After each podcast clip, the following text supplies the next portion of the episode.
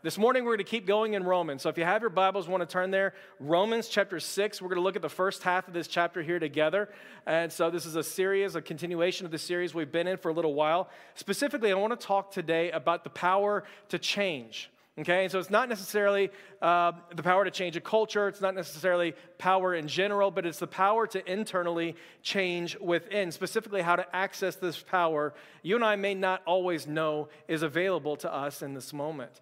Uh, one of the stories I heard from two weeks ago was out of Houston, but a friend of mine shared this how uh, there was a family that was there, and kind of like a lot of different families, they were waiting for the electricity to go out. They'd, they'd heard the rumors, they knew this was coming, they knew the infrastructure wasn't good where they were.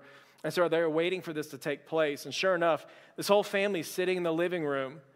And then all of a sudden, the boom takes place, electricity goes out, and they just start sitting there in the darkness, waiting and waiting and waiting. It gets colder in their house, the temperatures begin to plummet.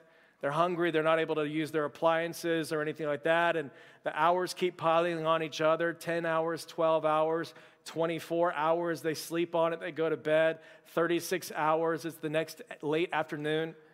And it's just this entire time they're getting desperate and they're getting worn out by this, by, by, the, the loss of electricity. And they go outside and they look around and they begin to say, hey, everybody on our, on our street begin, seems to have power. And they're going, hey, this is really, what's up with that? Like, uh, why does everybody have power and we're the only ones that don't? So they go back in and they're going, what, what's going on? They call, they can't get through to anybody. Finally, dad goes into the garage. He goes out to the circuit breaker, flips open the lid, and he's like, oh my gosh. The whole time, 36 hours, power was available, and they didn't know how to access it. And they're sitting there freezing, and they're sitting there in the dark tiny little candlelight, and everything's dwindling down. And the entire time they had access to power, they just didn't know how to flip the switch. And the reason I bring that up, like Paul's going to be going there in our passage today. He's going to say, hey, believer, like that's not how you have to live. This isn't the way that you have to live. Like, you don't have to embrace the darkness and the cold and call it normal because you think everybody else is living that way. You don't have to embrace this. It's not the way that you have to live. Even if this is a seasonal kind of affliction that you're going through right here. Like, even if it's a seasonal storm, you find yourself in this little funk where you don't really want to do anything. You don't really want to change anything about how you are and what God may want to do inside of your life or anything like that. Like, what he's saying right here is it does not have to be that way. Even if you're sitting there kind of going, hey, it's 2020, it's 2021. It's just a different kind of year. There's a lot of other pain, and, and I just don't want to deal with these things over here. Even if you're getting to the end of your life and you're looking back and you're kind of going, hey, um, like it's not how I wanted to play out. It's not how I wanted. Like, I, I, wish there was a better story that I could have passed on to my kids or my grandkids, and they could have seen what it is like to look, to, to, to know and to follow the Lord Jesus Christ. What Paul's going to say is, he's like, you don't have to live that way. You don't have to get comfortable in the darkness and in the cold. And so I want to go there today in this passage. I want to talk about how you and I can access the power uh, to live in the newness of life. This is what he's saying. It's not just a theological righteousness he gives, it's not just a, a theoretical thing that he's giving to us or anything. There's a very practical, very tangible newness of life we just got finished singing about that you can have access to today. And so that's what I want to jump into. He's going to begin in chapter 6, verse 1. Uh, again, if you're just joining us in this series, uh, here's what's going on. I'm going to get a little quicker in these synopsises here so that we can understand and speak fluently the language of Romans here. But this is a letter written by the Apostle Paul to the first century church in Rome. This is an early gathering of Jewish and Gentile believers, meaning uh, people with religious background, people with irreligious background, and they're coming together and they're figuring out okay, how do we be unified as one? And what Paul is saying here is hey, you can be centrally unified, you can be totally together because of the gospel of Jesus Christ, the, the incredible victory that's been won for you in Jesus. You can have unity around this gospel message. And so the whole letter is about the gospel of Jesus Christ. And he gets into it in chapter 3. Here's the, here's the bad news and the good news of the gospel of Jesus Christ. Even though there is none of us who are righteous, not even one person on the planet, he says, here's, it's got bad news all over the place. There's none of us who are righteous, not even one person. The good news of the gospel of Jesus Christ is that the righteousness of God is still available to you and to me through faith in Jesus Christ to everyone who believes. And this is the good news of the gospel. You don't get it right. You don't always get it right. You're going to be sitting in darkness. You're going to be living in darkness. The Word of God says we were born into darkness. We continue to live in the darkness. And in the middle of that darkness, God fixed His love on you and me and the sending of His Son, Jesus Christ, to come and to do for us the things we could not do so that you can live in newness of life with Him now and for all of eternity. It's why Paul's going to go on and he's going to say, There is no boasting for the believer in Jesus Christ. There should not be any art, there should not be this self righteous attitude, right? Like God has done everything that we could not do for us in the sending of his son, Jesus Christ. And so chapter six comes, and he's going to be dealing with one of the major objections to this kind of theology.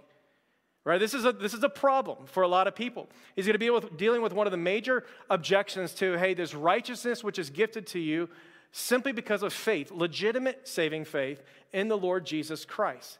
And so he comes and he begins with this question. He says, What shall we say then? Should we continue in sin so that grace might increase? And what he's doing here, he's, he's answering this objection. This is a question that he's listening to people in the church that it's churning. It's, there's a lot of these questions stimu- being stimu- uh, kind of stirring around. And, and he's going, okay, I've heard this. And so he asks this question What shall we say then? Shall we continue in sin that grace may increase. And the reason he deals with this is because at the end of chapter 5, he begins to address this. Keep in mind, there's a largely Jewish audience here uh, in this first century church. The Jews had a background of religion. They had the law. They had the incredible law. And so believers are coming in, the new covenant in Jesus Christ, and they're going, okay, I, am hearing about this grace in a different way, that, and, and, I don't know exactly what to do with it. And so, what do we do with the law? Yeah, it seems like you're minimizing it, you're lowering it a little bit, but like, what are we supposed to do with the law? And so, like, what is the purpose of it? And so, at the end of chapter five, he addresses that and he basically says this He says, okay, obviously, other places, there's a lot of different purposes of the law. One of the purposes of the law is it's going to raise our awareness of sin. This is what the law does. And if we did not have the law, we didn't have Leviticus, we didn't have Numbers, Deuteronomy, we didn't have any of the law here right there, like you're not going to know exactly what holiness looks like necessarily. You're not going to be aware of it very much. And so you could become entitled. You could think that there's not much of a disparity between us and a holy God. And so he says one of the purposes of the law, it's going to make you very, very aware of your sin, right? You're going to read Leviticus, you're going to be like, uh, I'm not able to follow this law. You're going to see the Ten Commandments and not only the Ten, but you're going to be on that and you're going to be like, I am not good at this thing. Like, I'm a massive, massive failure. Here's God's holiness. Here's me over here. There's an enormous gap in between us. And what he's saying is it's going to raise our awareness here, but in doing so, you're going to also become that much more aware of the enormity of God's grace that has been poured out for you. This is one of the purposes of the law. And so, in that context, he says, okay, some of you are going to be looking at this and he's going to be saying, okay, what should we say? Do we continue in sin so that grace may increase? This is what he says. Where sin is increased in chapter 5, grace abounds all the more. Well, should we just continue in sin so that grace can abound?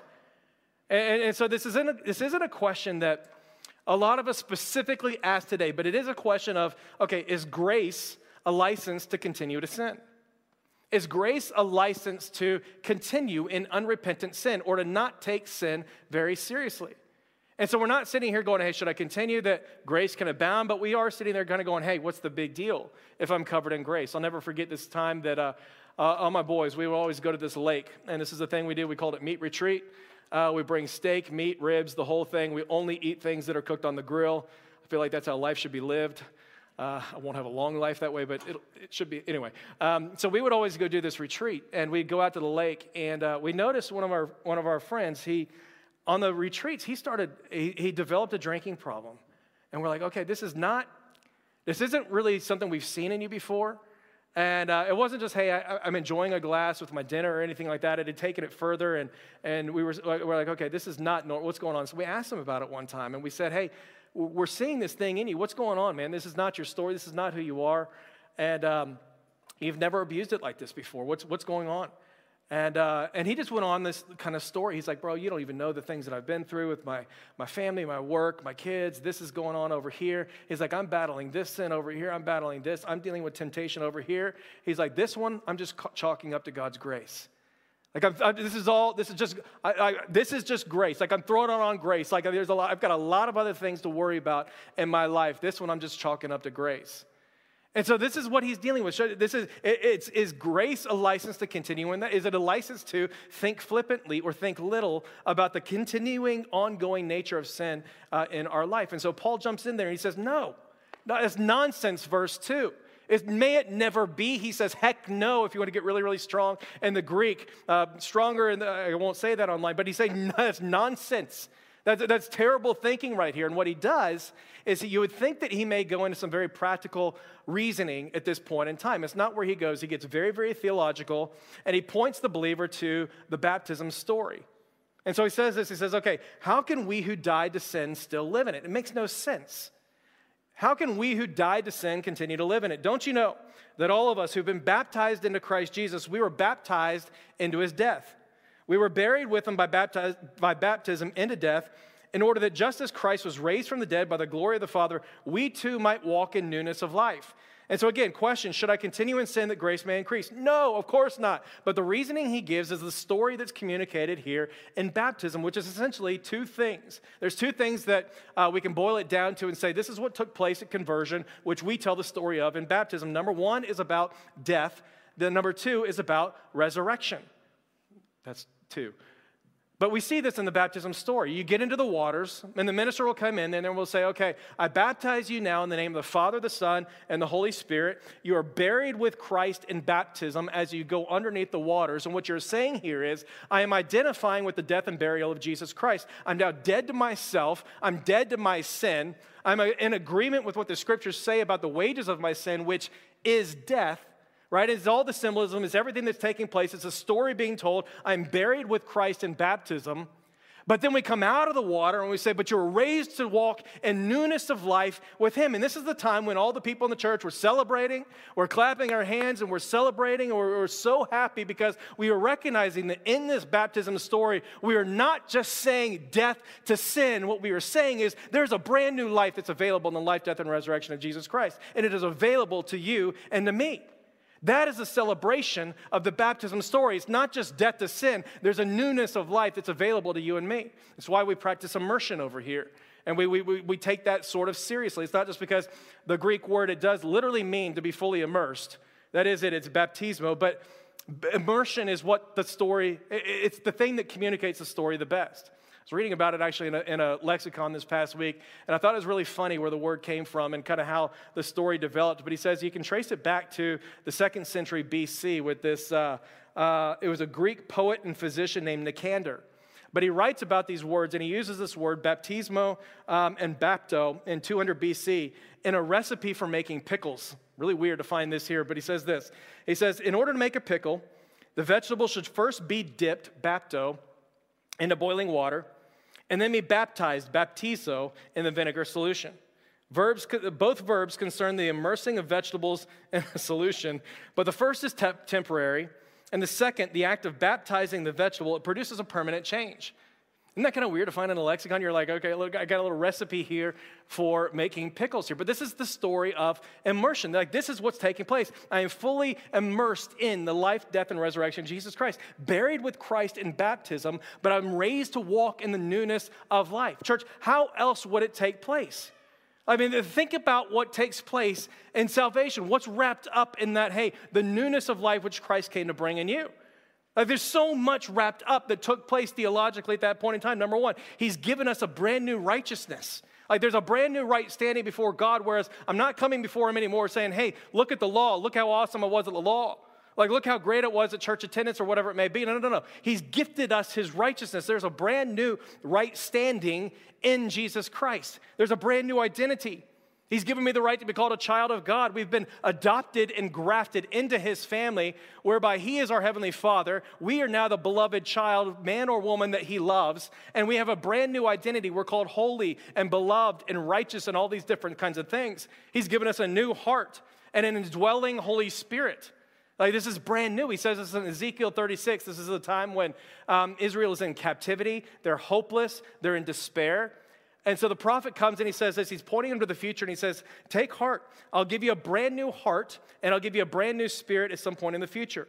I'll remove your heart of stone and I'll give you a heart of flesh. And I'll put my spirit in you and I'll move you to follow my decree so that you'll carefully keep my laws. In other words, I'm going to give you a brand new heart and a brand new spirit that is going to do something new in you to where you actually want to follow me. To where it's not an just an obligation. It's not It's not difficult. It's, it's not as difficult. Like there's, there's a thing going on inside of my soul that's brand new inside of here where, where you want to go and to follow me. It's why Jesus is going to say in John 16, hey, it's actually better for you that I leave and ascend to heaven so that the Holy Spirit can come.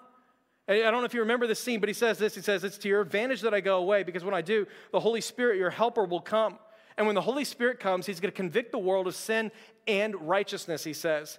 He'll guide you into all truth. And when he does, it's always going to be glorifying to me. Can you imagine this scene if you're one of the disciples? You've walked with Jesus for a few years. Right, right? This is, this is the thing. He's preparing them for his ascension, and they're sitting there going, Hey, we cannot imagine life apart from Jesus.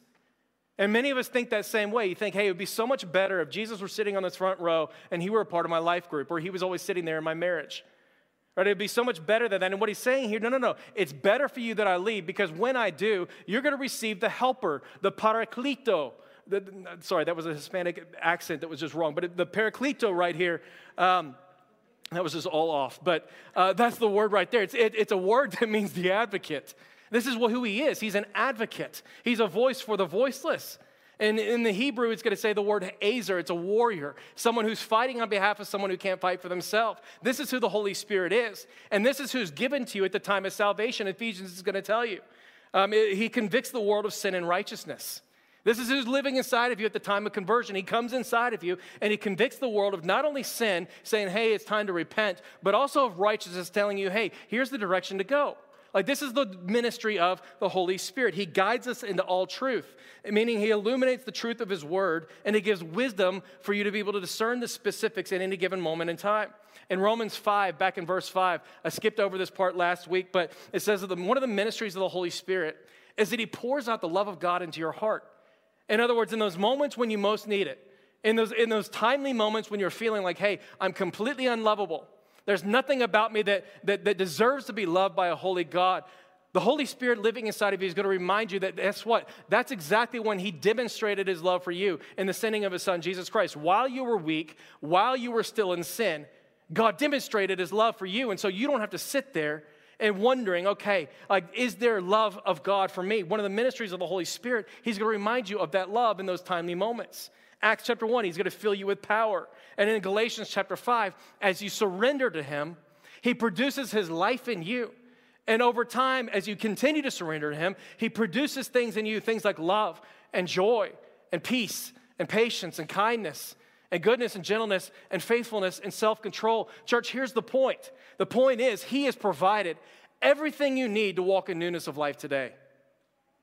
Like that's what the baptism story reminds us of. There's not only theoretically a newness of life, He has provided everything that you need to walk in newness of life with Him today. In other words, you and I don't have to have that fatalistic attitude that says, you know what, I'm never going to be able to change. Woe is me. Oh my, nothing's ever going to be different. Like what? Like what's the point? Nothing's going to ever grow. Nothing's going to develop. What's the point? Like uh, nothing's ever going to change in my life apart from Him. Like I could do absolutely nothing. Church, the whole point of this passage is you're not apart from Him. It's true, apart from Him, you can do nothing, but the whole point is in Christ, you're not apart from Him. He has provided everything you need right now for the newness of life. And so Paul's sitting there going, like, what's the excuse? Why, what's the excuse? Like, you were raised to walk in newness of life, and so why in the world would we choose to live in the dark? Why would we do that? Why would we choose to sit there while the temperatures are dipping below freezing? It makes no sense. And so, back to the original question here like, if all of that is what's already happened theologically inside of our soul, then why does it feel so difficult sometimes? Like, like, how do we walk in that newness practically? Because obviously, the theological explanation here, it's not always going to be sufficient in that moment to bring about the change we want to see. I mean, Paul's going to talk about it in the very next chapter. He's going to say, okay, I find this thing in me that I hate. I don't do the thing I want to do, and I do the thing that I hate. And Paul's the one teaching us all the theology. Paul's the one who knows it better than any one of us. And he's still recognizing this tension inside of my soul that, you know what? There's seasons of my life, there's pockets of my life. Guess what? It seems like I'm just living in darkness when there's a power source out in the garage that's available to me the entire time. And so, church, like practically, how do we walk in that newness in a practical way? So it's the question Charles Duhigg uh, tried to address in his book, The Power of Habit. And I love the way that he does this here, but he says essentially there's three things that are necessary for change in your life. Number one, there's got to be a recognition of a problem. Number two, there's got to be a desire to fix that problem, a desire for change. And then number three, there's actually got to be a plan to change. And so he says, if you don't have all three of these things, you're probably, there's probably not going to be very much change. And a reason I like his examples of this in this book, I think we're going to see a very similar pattern here in our text. Paul's going to take us there and he's going to essentially show us hey, the plan to change is essentially by addressing those first two things right there the problem and the desire. And so Duhigg gets into this and he says, okay, the problem with problems are that it's not always easy to see your own problems, right? And we know this. Like the problem with problems, it's not always easy to see our own problems. So he tells a story about the beginning days of Febreze as a company. You guys know this spray? Like I, I lived on it all throughout the college days. Um, it's the only reason I'm married today, but uh, it saves lives. It, it's incredible. But in the early days of Febreze, all it was was a spray that eliminated odors. This is before they added a scent to it. And these people are coming together and they're trying to figure out, okay, how do we market this? How do we market this spray? How do we sell it? And so they start doing all this market research and they find this lady who has about 50 cats living inside of her home. and they think to themselves, they, they go and they find this lady and her house is rancid. It smells, it's disgusting, it stinks. And, and they're thinking to themselves, okay, this is gold. This is perfect. Like, this is to be so obvious to her. It's to be wonderful. And so they come in and they do the, uh, they, they, they do the whole, um, they, they do the whole routine. They spray the house down. And the team's sitting there going, hey, this is, this is incredible. Like, we don't even smell these cats anymore. This is an amazing spray. And so they ask this lady and they say, um, they say, okay, so what do you think about this spray? Do you think you'd ever buy it? And they're fascinated by her response. Her response is this She goes, I can see why a lot of people may like this spray, but the problem is I seem to have these genetically superior cats that simply don't smell. and they're sitting there going, wait a second, come again? Like, what? Come on, like, like you got to be kidding me. But it's then that they realize okay, the problem with the problems is that it's not always easy to see our problems. It's exactly what Paul's dealing with here in this text. These people are sitting there going, okay, should I continue in sin so the grace may increase? In other words, they can't even continue, they can't even see the problems with continuing in sin as a regenerate believer. They can't even see the problems with that line of thinking. And so Paul's sitting there going, no. He's like, are you kidding me? You have to see the seriousness of our sin, even this side of the new covenant. You have to see the devastation of sin. You have to see, that, see it for the enslavement that it actually is. This is what he says in verse 6. You have to call it what it is. It's enslavement. He says this We know that our old self was crucified with him in order that the body of sin may be brought to nothing, so that we no longer be enslaved to sin. This is what sin is. This is how it actually works. It is addictive and it is controlling by nature, and it can easily take on a power over you, even though you've been free from the power of sin. In verse 14, it can come in and seem to take control in different pockets of your life. It's why verse 21, Paul's going to say, it's completely fruitless it always leads to death. This is what sin does. It's completely fruitless and it often leads to death. It's what we talk about all the time with Hebrews. Let us encourage one another day after day, as long as it's still called today, so that none of you will be hardened by the deceitfulness of sin. This is what it does it is numbing, it is dulling to our senses. It makes the believer become cold inside of their soul and want to run from the things of God, whereby God is right here. He's never left us nor forsaken us. Our attention turns from Him. It has become cold and numb towards Him, and it is problematic. And what Paul is saying is we have to be able to see the devastating nature of our sin. And so uh, this past week, I was reading an article that was talking about uh, the decrease in evangelism in the church. And it was just making the observation that, hey, the church used to participate in a lot more evangelism than they do today. And the author goes on and he says, hey, I think that there's two reasons for this. Number one, Christians don't have as much compassion for their neighbor as they used to.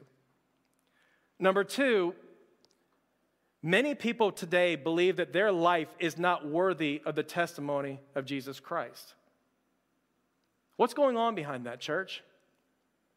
It's the numbing nature of sin taking its toll, becoming cold, becoming hard, deceiving us of the things that are true, as if the testimony that we stand on is, hey, come to Jesus and look at me. You'll be righteous. You'll be good.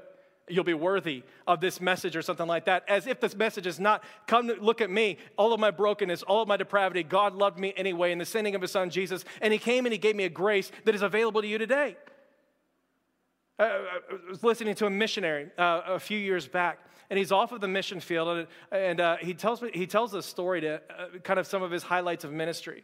But he's off of the mission field and he comes back and he'd been in this place for a really long time and he was talking about the, the, the, the favorite community that he ever came across. And he says it, it was actually not the place that I was investing in for most of my life, but there was this utopian, beautiful community that I came across every time I was going from point A to point B. I'd come across this place. It was in the middle of nowhere.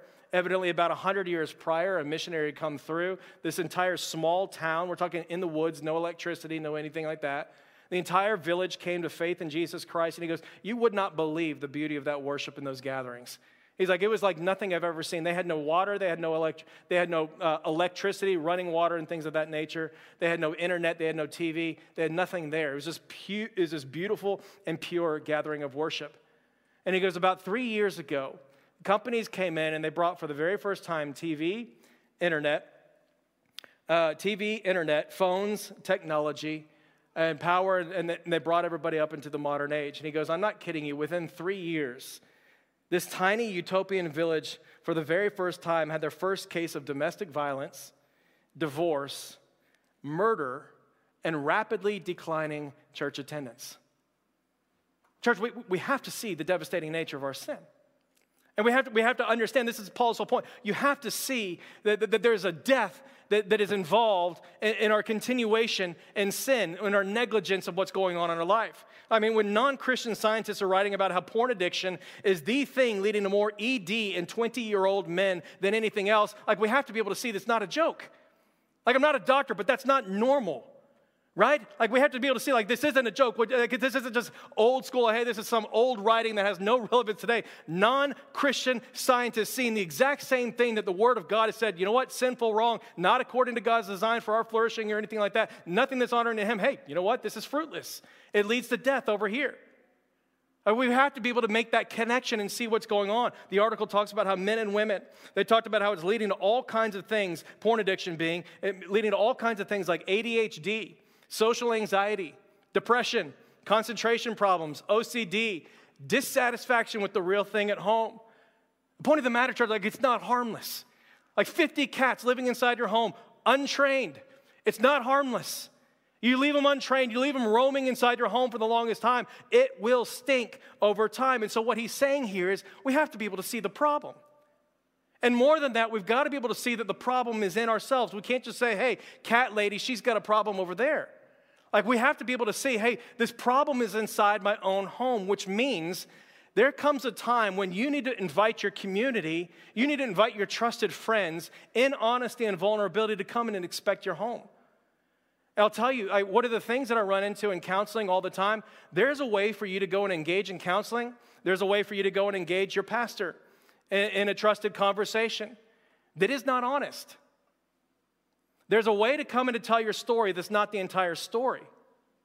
You know what I mean? Like there's a way to go to counseling and say, I want help, but I really don't want help. And I'm going to control the narrative. Here's sort of the problem. Here's not really the whole problem. There is a time when you need to come and look at your community different and say, I actually trust you. I actually trust that the Holy Spirit's working through you, and I'm inviting you into the truth of my life in vulnerability, in honesty, and I'm asking you to help me inspect my home. This is what he's saying. Like, you have to be able to see your own problem. You have to be able to see what's actually going on. Hey, it's not just the cats over here, there's something going on behind the cats. Like they're, they're, they're, you have to be able to see what's going on there. And so sometimes what this means is that you and I are going to need to go out of here and you're going to need to look at your group, your friends, your trusted friends, your small group, whatever your people may be, and look at them differently and enter into a relationship of trust in a way you've never trusted before. And you give them permission to come and to expect your home. I'll tell you, I've, I've, received, I've experienced so much personal freedom and joy in having that group of people this entire year to be able to go to them and say, cards on the table, this is me. What is going on in my life? And for them to come in and to be able to help me discern what's going on. Sometimes all that means is that it's a different, different disposition towards your community. Other times, what this means is that you need to simply be praying differently. Instead of God, come and bless my day. God, come and give me this, that, and the other. God, come and give me the raise that I've always wanted. God, come and give me a, a, a great thing and peace and healing and whatever it may be. It's to pray like the psalmist who says, Father, uh, search me, O God. Know my heart. Test me. Eh, know my anxious thoughts. See what's behind all the anxiety that I'm experiencing today. See if there's any offensive way in me, and then lead me in the path of everlasting. In other words, it's a shift in prayer that says, instead of God, I'm coming to you to come and to get the things that I really want, Father, I'm inviting you through the indwelling Holy Spirit and the reality of this new life that I have. I'm inviting you, God. Would you come and examine my soul? Would you come and examine my heart? All the anxieties, all the fears, all the problems. Help me see and understand what's behind me. And guess what? I'm not going to run to go off quickly to my day. I'm going to sit here in this moment and I'm going to listen to what you're bringing to mind. I'm going to see the truth of your word and I'm going to say, okay, Spirit, come and bring these things to light. Don't let me walk in continued ignorance. Church, this is what he's saying. Like, you have to be able to see your own problems. It's not just cat lady out there. And it's not always the obvious things out there, but God, I want to know what's going on inside of here. You'll never be able to see the change that you want to see until you're willing to deal with your own problems as they actually are. And so he goes, that's the first place. And some of us are there. Some of us are living in naivety or living in ignorance, or maybe it's just willful disregard for the truth of what's going on. And I'll just tell you, I've seen this. I've seen this. There's a way to go and to control the narrative that is not true. And so he says, This is the place to begin. There's got to be honesty. You got to be willingness to deal with your own problem. But he says, from there, there's a desire issue that's got to be addressed too. And so you've also got to be able to, you've also got to want to change. There's got to be a desire to change as well. And here's the key to this one. He says, I think this is fascinating. He says, Your desire to change can't be like any other desire. It has to be stronger than all other competing desires, right? It can't just be a, hey, I want change, I want to grow in this area over here. Um, it actually has to be stronger than every other competing desire out there. And I think we see this all over the place, right? Like you say, I, or I may say, hey, I have a desire for abs, right? I have a desire to look like I did when I was 18. Uh, if my desire to eat what I want when I want to eat it do what I want when I want to do it is stronger than my desire for abs, it's never going to actually take place. Like I can sit there and say, hey, I desire to have a clean home and a good smelling home. If my desire for fellowship with 50 cats that are untrained in my home is a little bit stronger, it ain't going to happen. And so this is what he's saying here. He's saying there has to be a desire to change. Now, here's where he says the rub is. And I love that he's being honest about this, but he goes, here's where most of us get stuck. What are you supposed to do when it's your desires that are the things that need to change? Like, what do you do when you sit there and go, well, yeah, I know that. right? I, like, I know that desire kind of matters. This is the whole problem. This is like, this is what I'm talking about here. I don't want to do what I do, what I, I do the thing I hate. I, I'm not doing the thing that I want to do. Like, what do you do when you want to change, but you don't really want to change? Kind of like the audience here. They're like, why not just continue in sin that grace may increase? I love the life in Christ. I love this newness of life, but you know what? I kind of want to do what I want to do also. Duhigg says this is the time that you've got to fixate on a greater reward. This is the time that most of us are fixated more so on the problem and we're not seeing the greater reward. And he goes on to describe how our desires are often shaped by our pursuit of reward. And he goes, if the reward is really great, lesser competing desires tend to fall in line. If a reward is not there, neither will your desire. And so back to Cat Lady's story over here. Why didn't she want to buy any Febreze? Well, number one, she didn't think she had a problem. Uh, number two, the reward wasn't very strong. Why in the world would she want to eliminate the smell of her cats that she loves? Now, this is her whole world. Why would I want to get rid of that smell? And so the marketing team, the business team, they kind of go back and they realize, okay, we're not getting anywhere right here. And so they go back to the drawing board. And I love what they do. They kind of reevaluate everything. They figured out, okay, let, let, let's, let's raise the bar a little bit higher. What's the real reward? What's the underlying desire behind this whole thing? And they realized that what she desired more than anything else, which is pretty much what most people desire, is when you finish cleaning your house, you want it to smell as clean as it looks. Right? Uh, you don't want to do all that work and then it smells neutral or like it did before. Like you want your house to smell as clean as it looks. And so they go back to the drawing board, they add in a scent into the whole thing.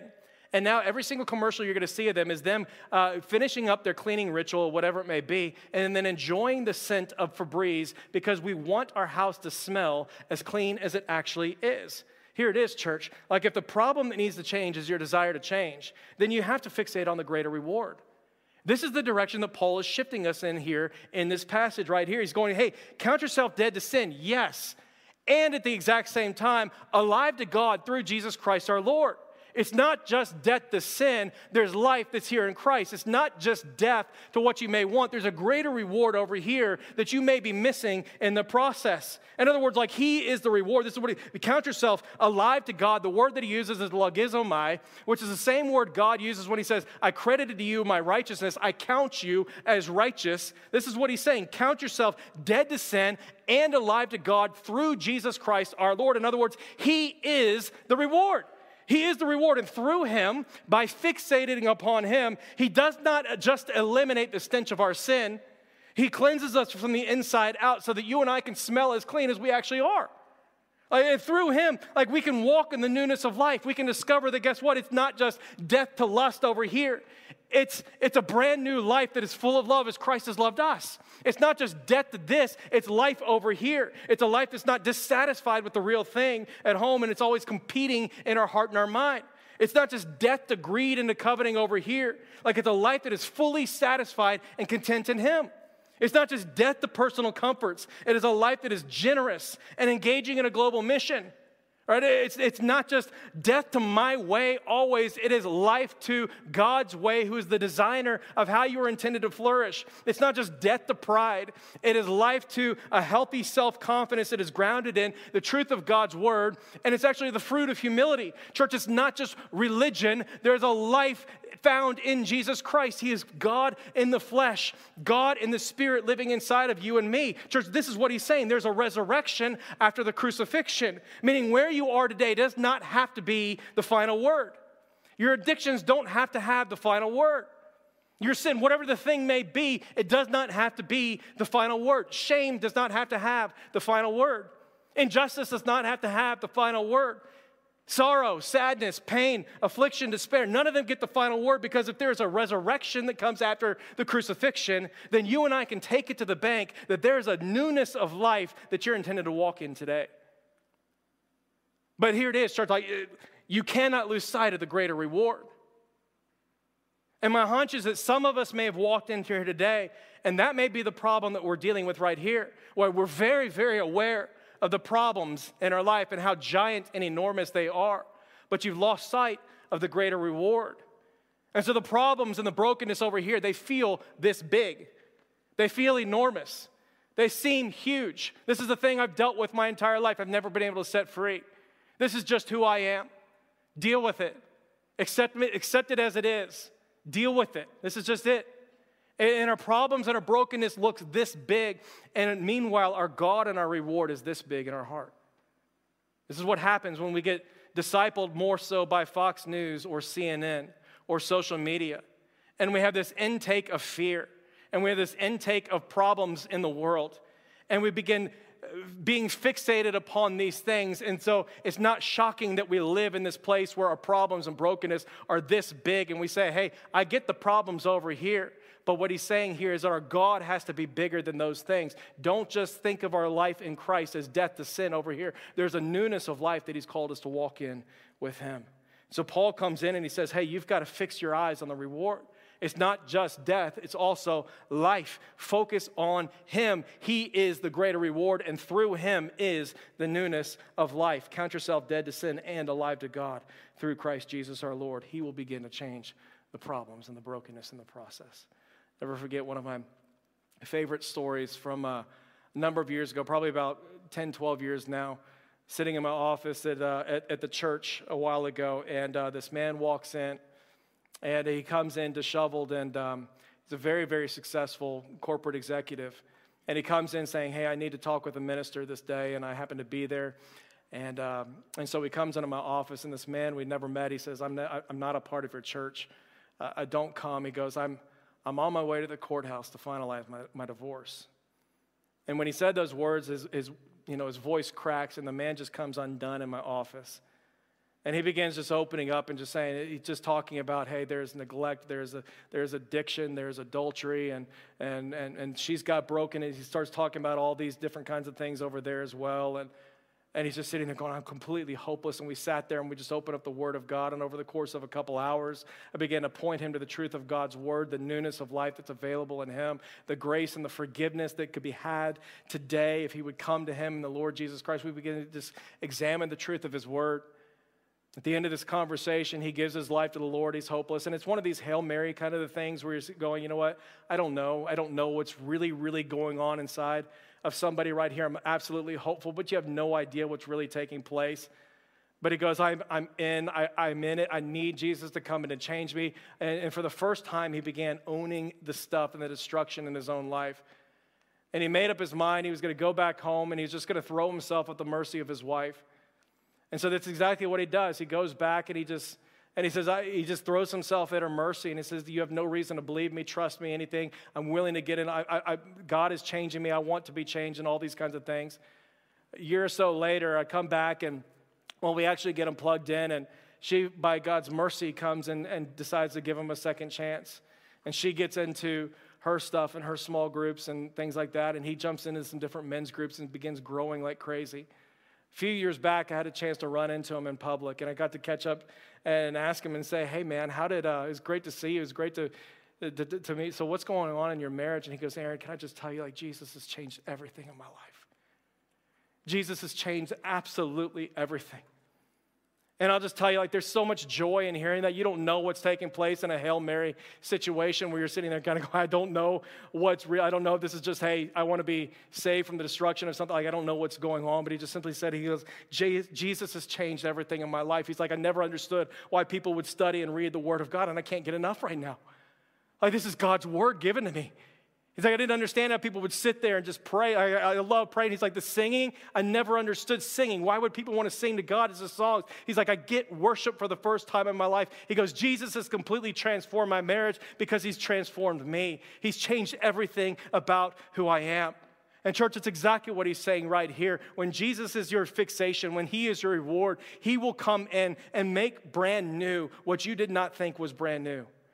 After the last service, I got done and started talking with a friend, and she came in, and I loved what she had to say to me. She goes, You know what? My story is very, very similar to that one, except my spouse never repented.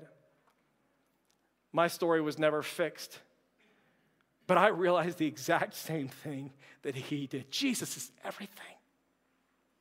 And she goes, People need to hear that story that when it's not the red bow at the end, and you don't get the thing that you always wanted, that Jesus is still your everything. My marriage was never healed. I never got the answers to prayer that I wanted. But in the middle of that place, I realized that I was so fixated on the enormity of my problems and how big they were in my life that I'd minimize the size of my God and how beautiful a reward He is. And when I was set free, I came into this understanding and I began to see my God as my reward. And I began to see how enormous and beautiful He actually is. And He provided me this joy I never knew was possible. Church, this is exactly what He's talking about right here. It's what Jesus says in Matthew chapter 6 when He says, The eye is the lamp of the body. If your eye is healthy, your whole body will be full of light. We cannot lose sight of the greater reward. You cannot lose sight of the greater reward. And so Paul wraps it up here at the end of this chapter, and he simply says this Church, don't let sin reign in your mortal body. Don't obey its passions. Don't present your members to sin as instruments of unrighteousness, but here instead do this present yourselves to God as those who have been brought from death to life. And I want you to think about this image. Present yourself to God as one who has been brought from death to life. You, have you ever thought about presenting yourself to God? The image that's right here is, is kind of like a presentation to a king. You know the enormity of this presentation, you know it's a big day. Like you know that there's a lot, and you're coming and you're presenting yourself to a king as one who has been brought from death, a death sentence that was previously there. That king lifted the death sentence, and now you are presenting yourself to that king as one who's been brought from death to life.